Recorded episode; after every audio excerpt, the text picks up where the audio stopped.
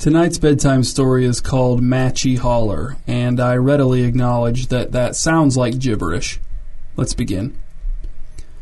Just short of a month after the beginning of Betsy's sophomore year at Multi-Oak High School, she got kicked off the bus for a week for exhibiting a pattern of inappropriate behavior, but more specifically for throwing a freshman boy's visual aid out the window while the bus was crossing a bridge on the way to school. The visual aid was for a speech the boy was supposed to give that day about his favorite historical figure. It had been made of poster board and badly printed images gleaned from a cursory internet search of the historical figure's name. Betsy couldn't remember who the historical figure had been.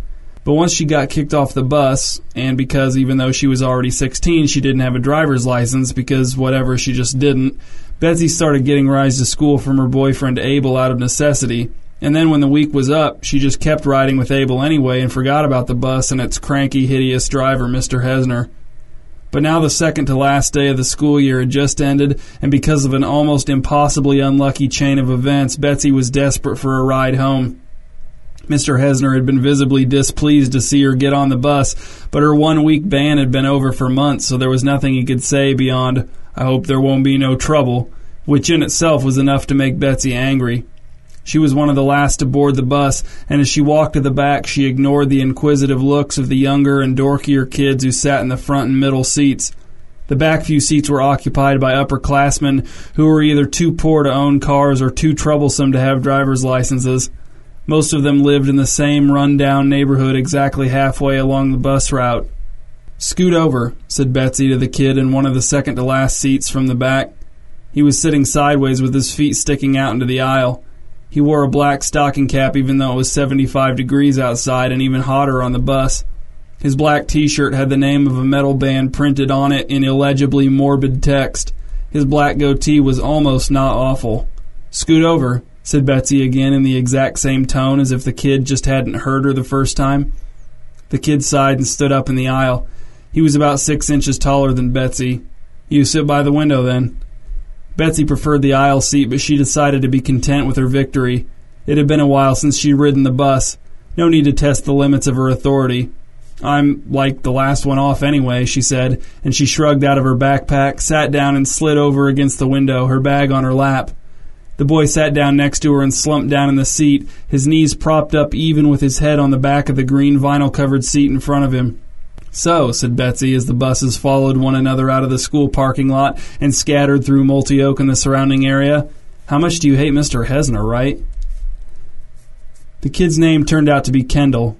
He knew who Abel was and was impressed that Betsy was dating him, although Betsy withheld the fact that she might not technically be dating Abel at the moment, which was one of the reasons she was stuck on the bus.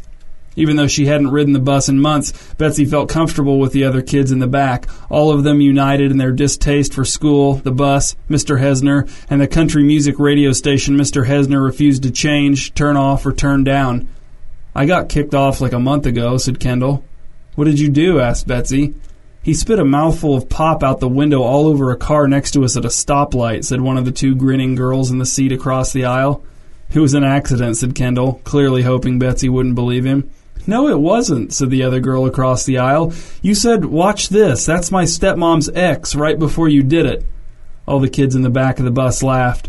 Keep it down, shouted Mr. Hesner, glaring back at the kids via the large mirror above the windshield before braking the bus to a complete stop at a train crossing and opening the door to look down the tracks. Ugh, said Betsy, we're just laughing, and he's, like, immediately super mad. I hate him, said the kid in the seat behind Betsy and Kendall. If I ever saw him off the bus somewhere, like on the street or whatever, I'd probably punch him in the face. The kid was chunky and his hair was gelled down flat to his fleshy head. He wore a heavy flannel shirt buttoned all the way up and a pair of sunglasses with pale blue lenses that probably did little in the way of UV protection. Shut up, Fowler, said Kendall. You wouldn't punch Hesner. He'd lose his mind and kill you, I bet. You guys should do something to him, said Betsy, like TP his house or egg it or something. We should, said Kendall. We totally should. How would we find his house? asked Fowler. The kid in the back seat across the aisle from Fowler, staring out the window with his forehead pressed against the glass, said, I know where he lives. Betsy hadn't known he was listening. Even with his mouth closed, Betsy could tell the kid had messed up teeth. He had acne and a long black pen mark on his right cheek. He turned away from the window and Betsy saw an oily film on the glass where his forehead had been. Hesner used to sell tomatoes from his garden at a stand in his front yard, said the kid. I went with my grandma a couple of times. It's out in the country. I know how to get there. None of the other kids said anything. The two girls across from Betsy and Kendall looked at their hands. Fowler looked back out the emergency door window at the home county county roads department truck following the bus. There you go, said Betsy, pointing at the weird kid across from Fowler. This guy knows how to get there. You guys just need a ride. I can get a car, said the kid. You guys should do it, said Betsy. You could slash the bus tires or put sugar in the gas tank or something. Why stop there? asked the kid. Betsy shrugged. It's up to you guys. I'm not going. Do what you want. I'm just saying, like, Hesner sucks, so someone should get him. Kendall cleared his throat and took off his stocking cap, running both hands through his staticky hair before putting the cap back on. I could get him, said the kid with the pen mark, and he turned back to the window. After that, the conversation died. Everyone seemed absorbed with their own thoughts. The country music on the radio filled the bus with sticky, oozing nostalgia and hardline stances on what constitutes a country girl. The sun shone through the window onto Betsy's face, and she closed her eyes and rested her head back against the seat. She dozed. She woke up briefly when Kendall, the two girls, Fowler, and the weird kid with the pen mark got off at their stop along with a few of the younger kids. But after they were gone, Betsy propped her backpack up against the window, laid her head against it, and fell asleep to the gentle crooning of a simple country man who desired nothing in the world but a magical return to the idyllic romances of his youth, innocent and blessed with nature's approval. When Betsy woke up, she was still on the bus, but the bus was not moving. Betsy sat up and looked around. Thick evening light streamed through the windows. There were no other people on the bus, not even Mr. Hesner. Every seat was empty. Betsy looked outside and saw long, unkempt grass, several shoddy outbuildings, scattered piles of junk surrounded by weeds, and beyond all that, fields. She pieced it all together quickly. Slouched down in her seat and asleep, Betsy hadn't been visible when Mr. Hesner looked in his mirror at the end of the route, and since he wasn't used to dropping her off anyway, he'd either forgotten she'd boarded the bus or else he'd assumed she'd gotten off at another stop. Either way, Mr. Hesner had driven home, parked the bus, and Betsy had continued to sleep until now. She stood up and, carrying her backpack in front of her, walked up the empty aisle and used the lever to open the door. She descended the steps and exited the bus. The evening was humid. There were already crickets or cicadas or something going at it hard somewhere nearby, and beneath that sound Betsy heard a low rumbling noise, and beneath that, a deep rhythmic thump. She walked around to the other side of the bus. There she saw, ten yards from the bus, Mr. Hesner sitting on an overturned five gallon bucket outside the open flap of a shabby three man tent. He wore cheap looking flip flops, jeans, and a white undershirt that looked uncomfortably tight on his soft, bulging torso. There was an open case of beer in the grass next to Mr. Hesner's bucket. There were several crushed, empty cans scattered around the tent. Another 50 yards beyond Mr. Hesner and his tent, Betsy saw the back of a massive white two story farmhouse. Both the rumbling noise and the thumping noise seemed to be coming from the house.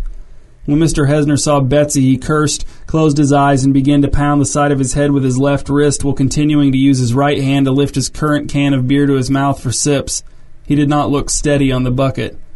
I was asleep in the back, said Betsy, walking toward Mr. Hesner, but stopping well short of his reach. What time is it?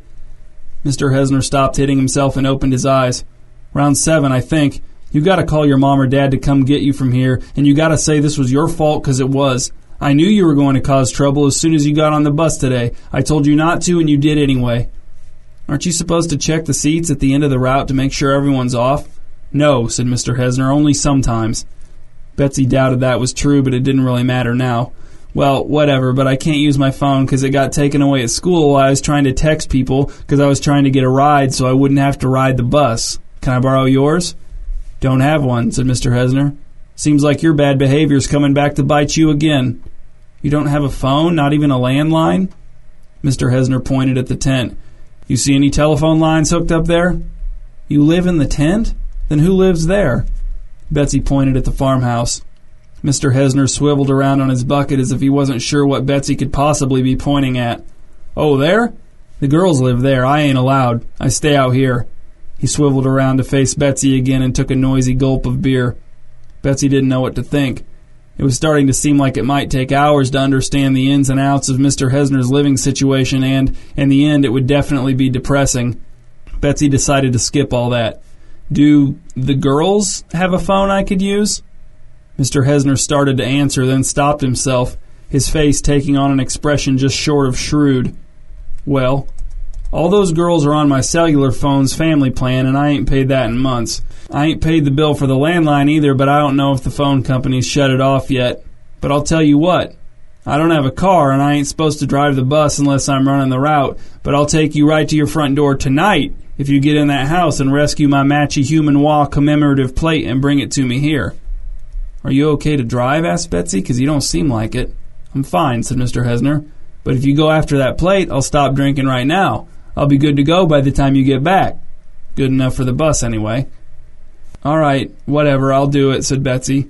She assumed that Mr. Hesner's request was the result of some senseless drunken impulse that only made sense to him. She was just glad it wasn't something more difficult. Fetching a commemorative plate sounded simple enough. Someone at the house would know what he was talking about, or, better yet, offer her a superior option for getting home. I have to warn you, though, said Mr. Hesner. Don't trust those girls. I know you and me have had our troubles, but those girls are real trouble. They weren't raised right, and that's my fault. Just make sure they think you and I are on bad terms, and you'll be fine. You can't let them know we're allies now. They've probably been seeing us talk out those windows, but they don't know you're sympathetic to my plight now that you've seen it with your own eyes and can't help but pity me for the bad hand life and them girls dealt me. I won't trust them, said Betsy, her head beginning to ache from the strain of not rolling her eyes.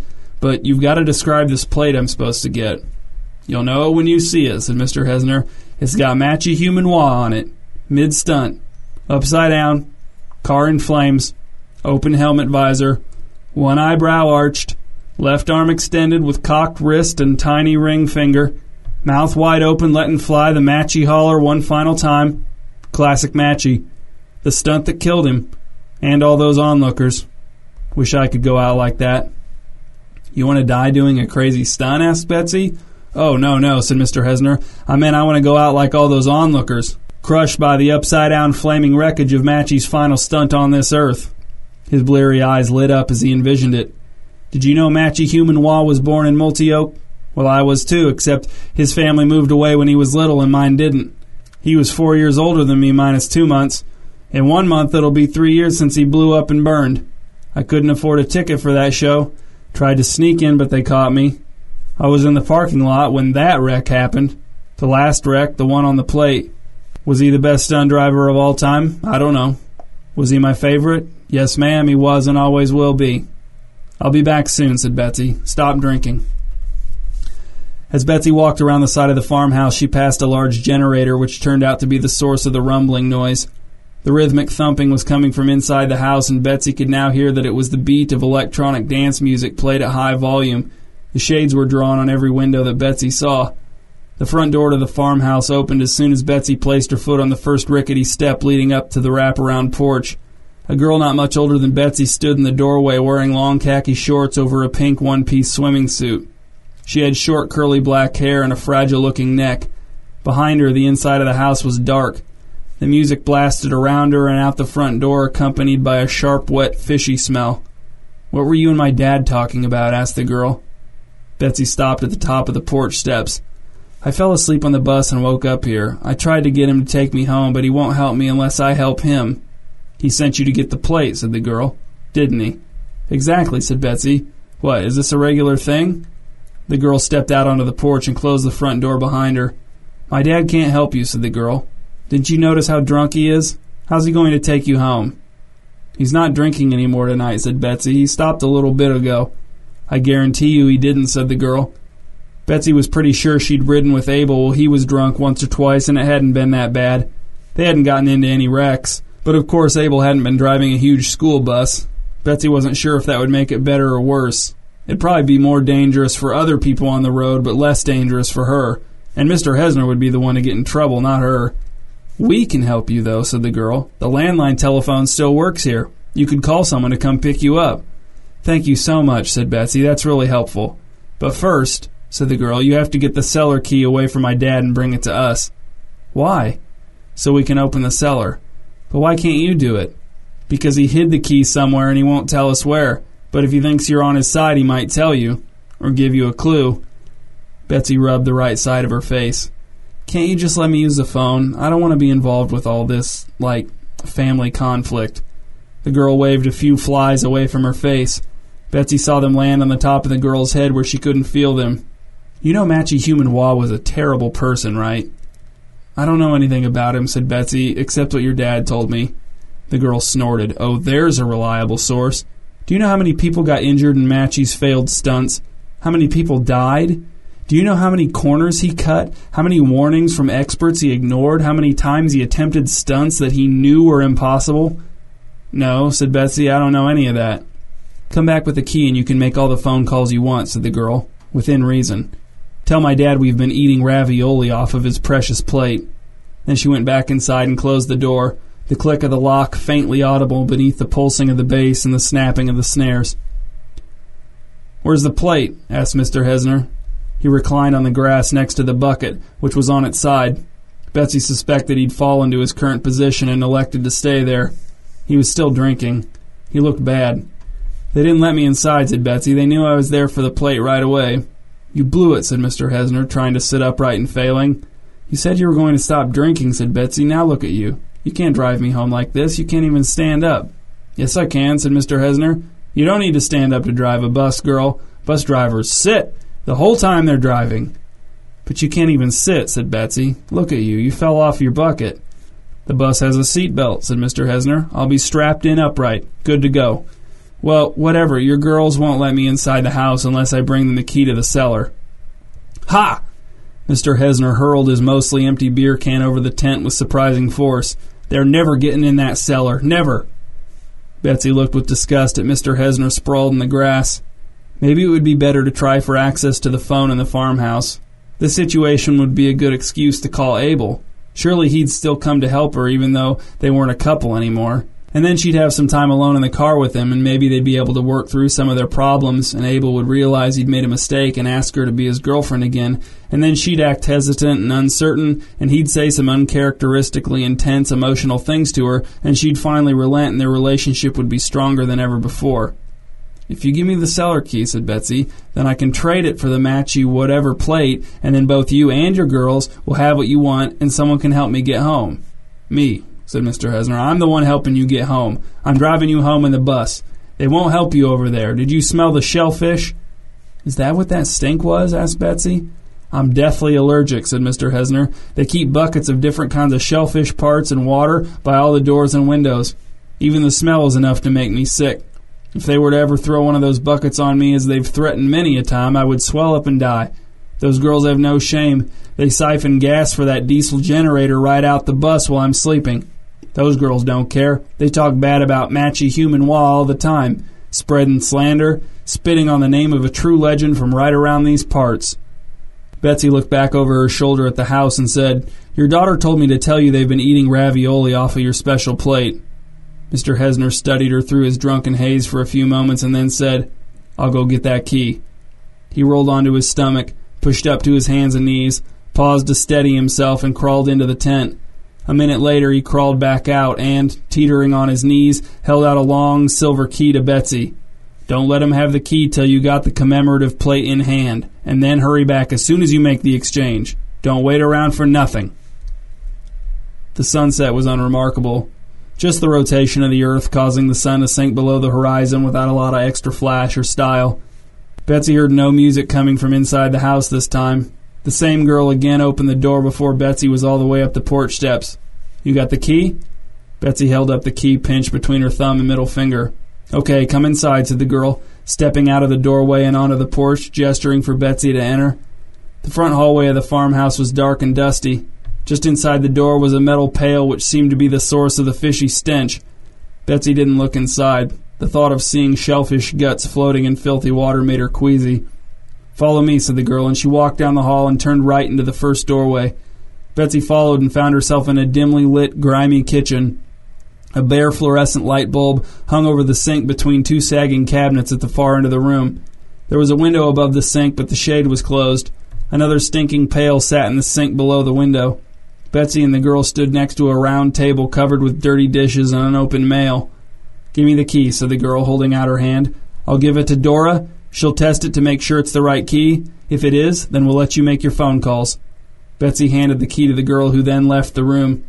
Betsy could hear the girl's footsteps receding through the house, then either going up or down a flight of stairs, then silence.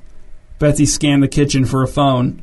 There wasn't one, but there was a phone jack along the baseboard just inside the doorway with a white cord plugged into it. The cord ran out into the hallway. If Betsy could find the other end of the cord, she would find the phone.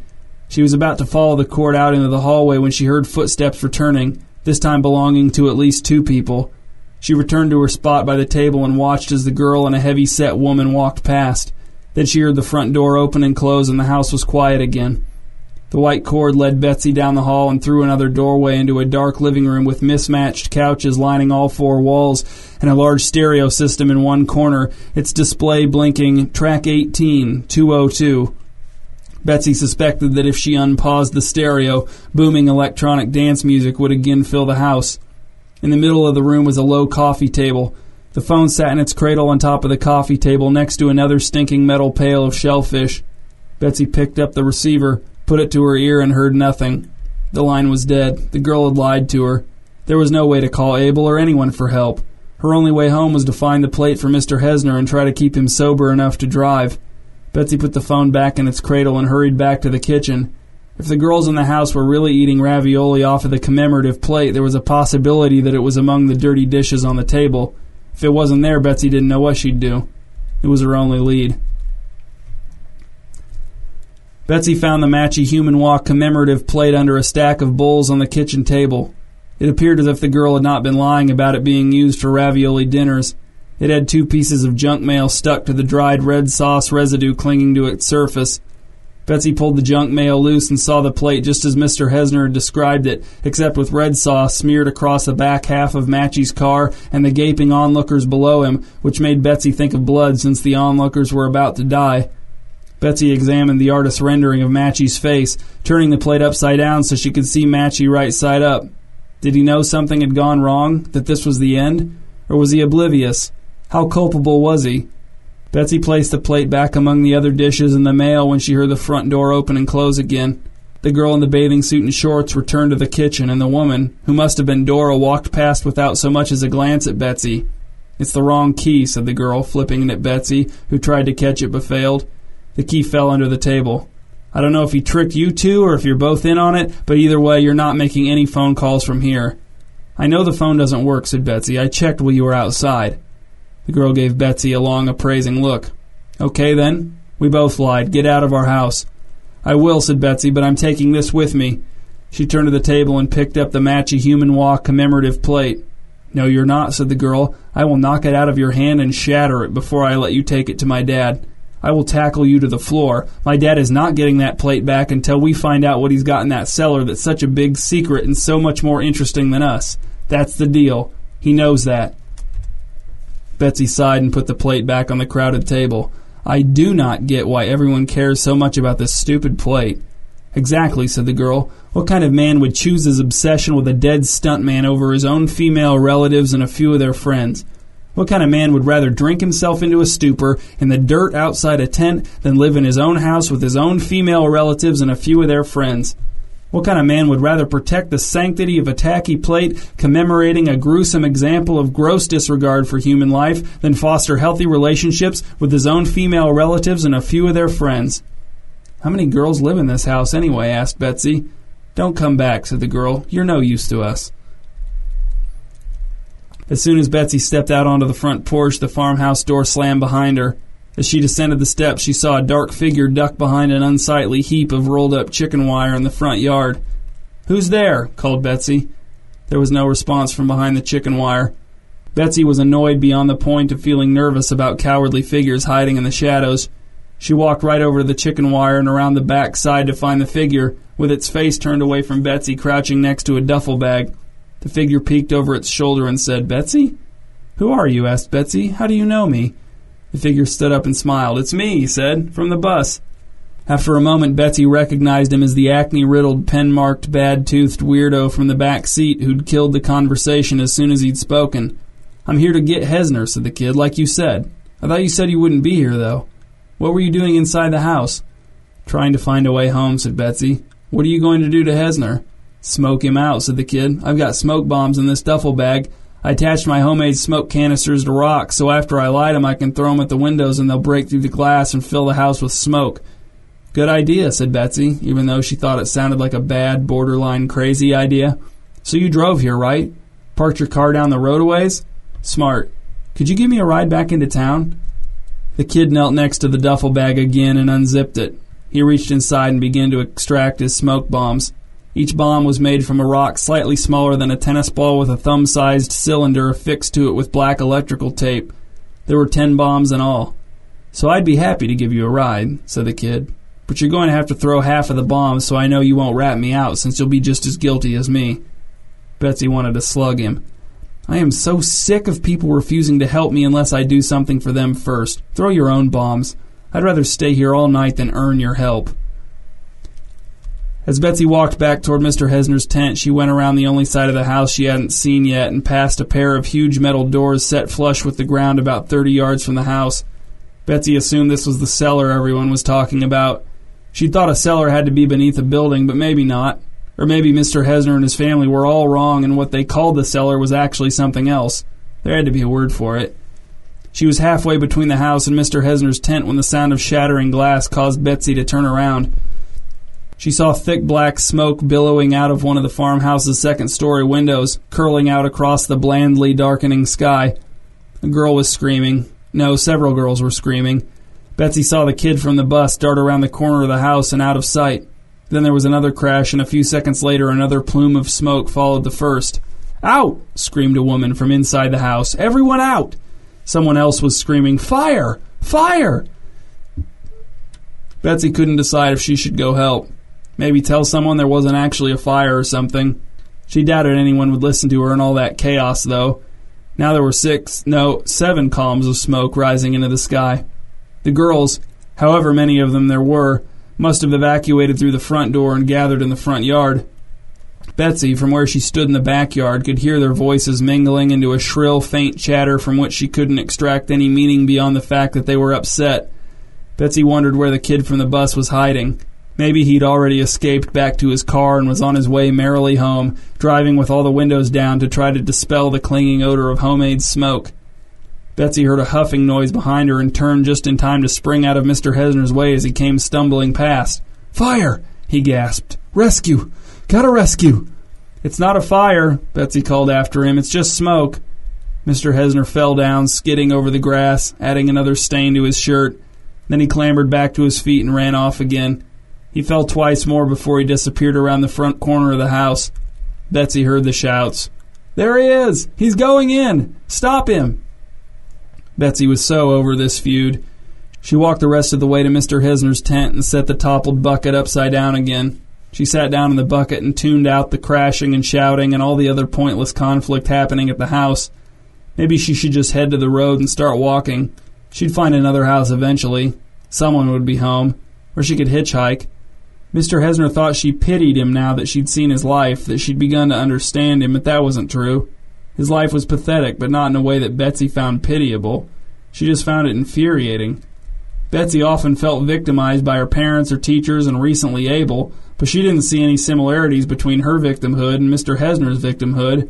His problems were all too bizarre and ridiculous to deserve any sympathy. Hers, on the other hand, were demonstrably unjust, and any reasonable person who would let her lay out her side of the story would have to agree. Betsy looked back at the house and saw a figure crawling across the yard in her direction. The figure was slow moving and fat. It had to be Mr. Hesner, returning from his ill advised hero charge. Betsy watched him the whole way, the crawl visibly worsening.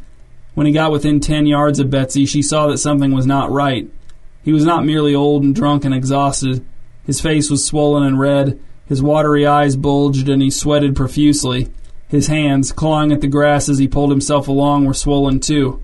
What happened? asked Betsy. She stood up and took two steps back towards the tent. Shellfish, said Mr. Hesner, his voice an ugly croak. They saw me going for the plate and hit me with a full bucket. You were going for the plate? Betsy took another step backwards. I thought you were going to help get the girls out. They broke it said Mr. Hesner, his voice cracking. They broke the plate. Now we'll never get it autographed. All for nothing. All the planning, the risk, the years, all for nothing. You look really bad, said Betsy. You need to go to the hospital. I might die, said Mr. Hesner. He lowered himself to the ground and rolled onto his back. His breathing sounded awful. I really might die. They got me with a direct hit in the face. Shellfish water all in my eyes, nose, mouth. Can you drive? No. I could try, said Betsy. I don't have my license, but I know how to drive. I might be able to drive a bus. I could probably drive well enough to get you to a phone at least. No keys, said Mr. Hesner. I put the bus keys in a timer safe in my tent every afternoon as soon as I get home from the route so I won't be able to get at them while I'm drunk. The safe won't open until 5 tomorrow morning, no matter what. Great, said Betsy. I can't believe you. Even if I got you that plate, you wouldn't have been able to give me a ride. Not even a drunk, dangerous ride. Now you're going to die from shellfish because you and your whole family are so, so stupid. There's a way, said Mr. Hesner, his voice reduced to a choked whisper. A way to go. To the hospital. The cellar. The key to the cellar is buried. I know where. I can tell you. Two keys. And I'll be able to go home too? Yes. Are you lying again? No. Betsy had no confidence in anything Mr. Hesner was saying, but she couldn't just let him die if he claimed he knew of a way to prevent that. All right, she said, tell me where to look. The two keys were together in a plastic bag hidden inside the rotting wood pile at the back of Mr. Hesner's property, just where he'd said they'd be. Most of the girls were back inside, opening the unbroken windows and fanning smoke out of the house with sheets. Those who weren't inside were talking on the front porch from the sound of it. Betsy gathered that they believed Mr. Hesner had thrown the smoke bombs to create a diversion to grab the plate. Betsy slid the first key into the lock on the huge metal cellar door on the right and turned it. After a short struggle, she heard a click, grabbed the door by the handle, and lifted it open, lowering it silently to the ground so it wouldn't attract any of the girls. She could see the right half of a flight of ten wooden stairs leading down into blackness. She opened the door on the left and saw a flashlight sitting on the left edge of the bottom stair. Betsy went down three steps and stopped. She heard movement in the cellar, a scraping, clanking sound. Then a hushed, gravelly voice said, Who's there? Do you have it?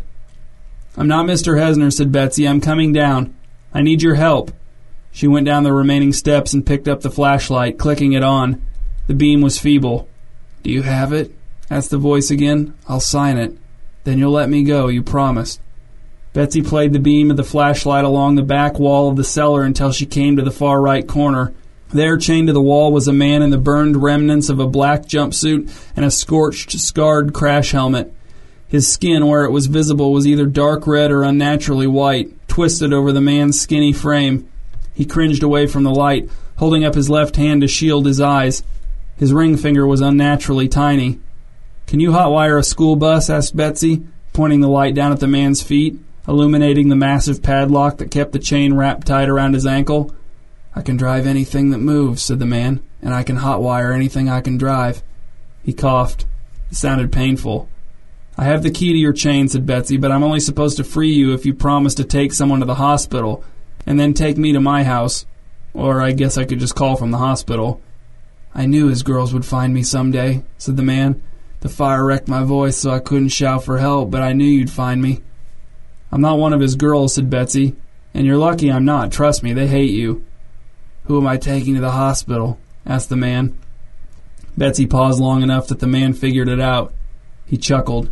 Shellfish? I know, said Betsy, and now that I'm seeing you chained up down here, I sort of feel like maybe we should just leave him. Can't turn my back on my number one fan, said the man, his smile almost too brief to qualify as such. He paused. Crazy as he is, he saved my life, helped me disappear, hid me from some angry people out for vengeance, looking to bring me to justice, is how they put it. It got strange once he got kicked out of his house. It took a while for the chain to come into the picture, and the whole thing with the plate. I told him I'd be happy to sign it at some point in the future if he ever got it back, but he was terrified he'd never see me again if he let me loose. Maybe he was right. I don't know who owes who anymore. Everyone's guilty and we all need help, but no one's giving it away for free.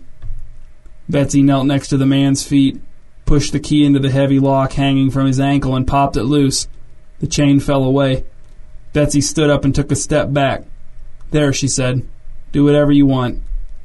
The man limped past Betsy and clumped up the cellar stairs into the evening outside. On the top step, he stopped, extended his left arm, cocked his wrist, and almost certainly would have hollered if he hadn't instead fallen to his knees and wept. Betsy didn't ask him why. She could think of several reasons why he might weep just off the top of her head, and she hadn't even heard of him before tonight. If he wanted to tell her, he would, but he did not owe her an explanation.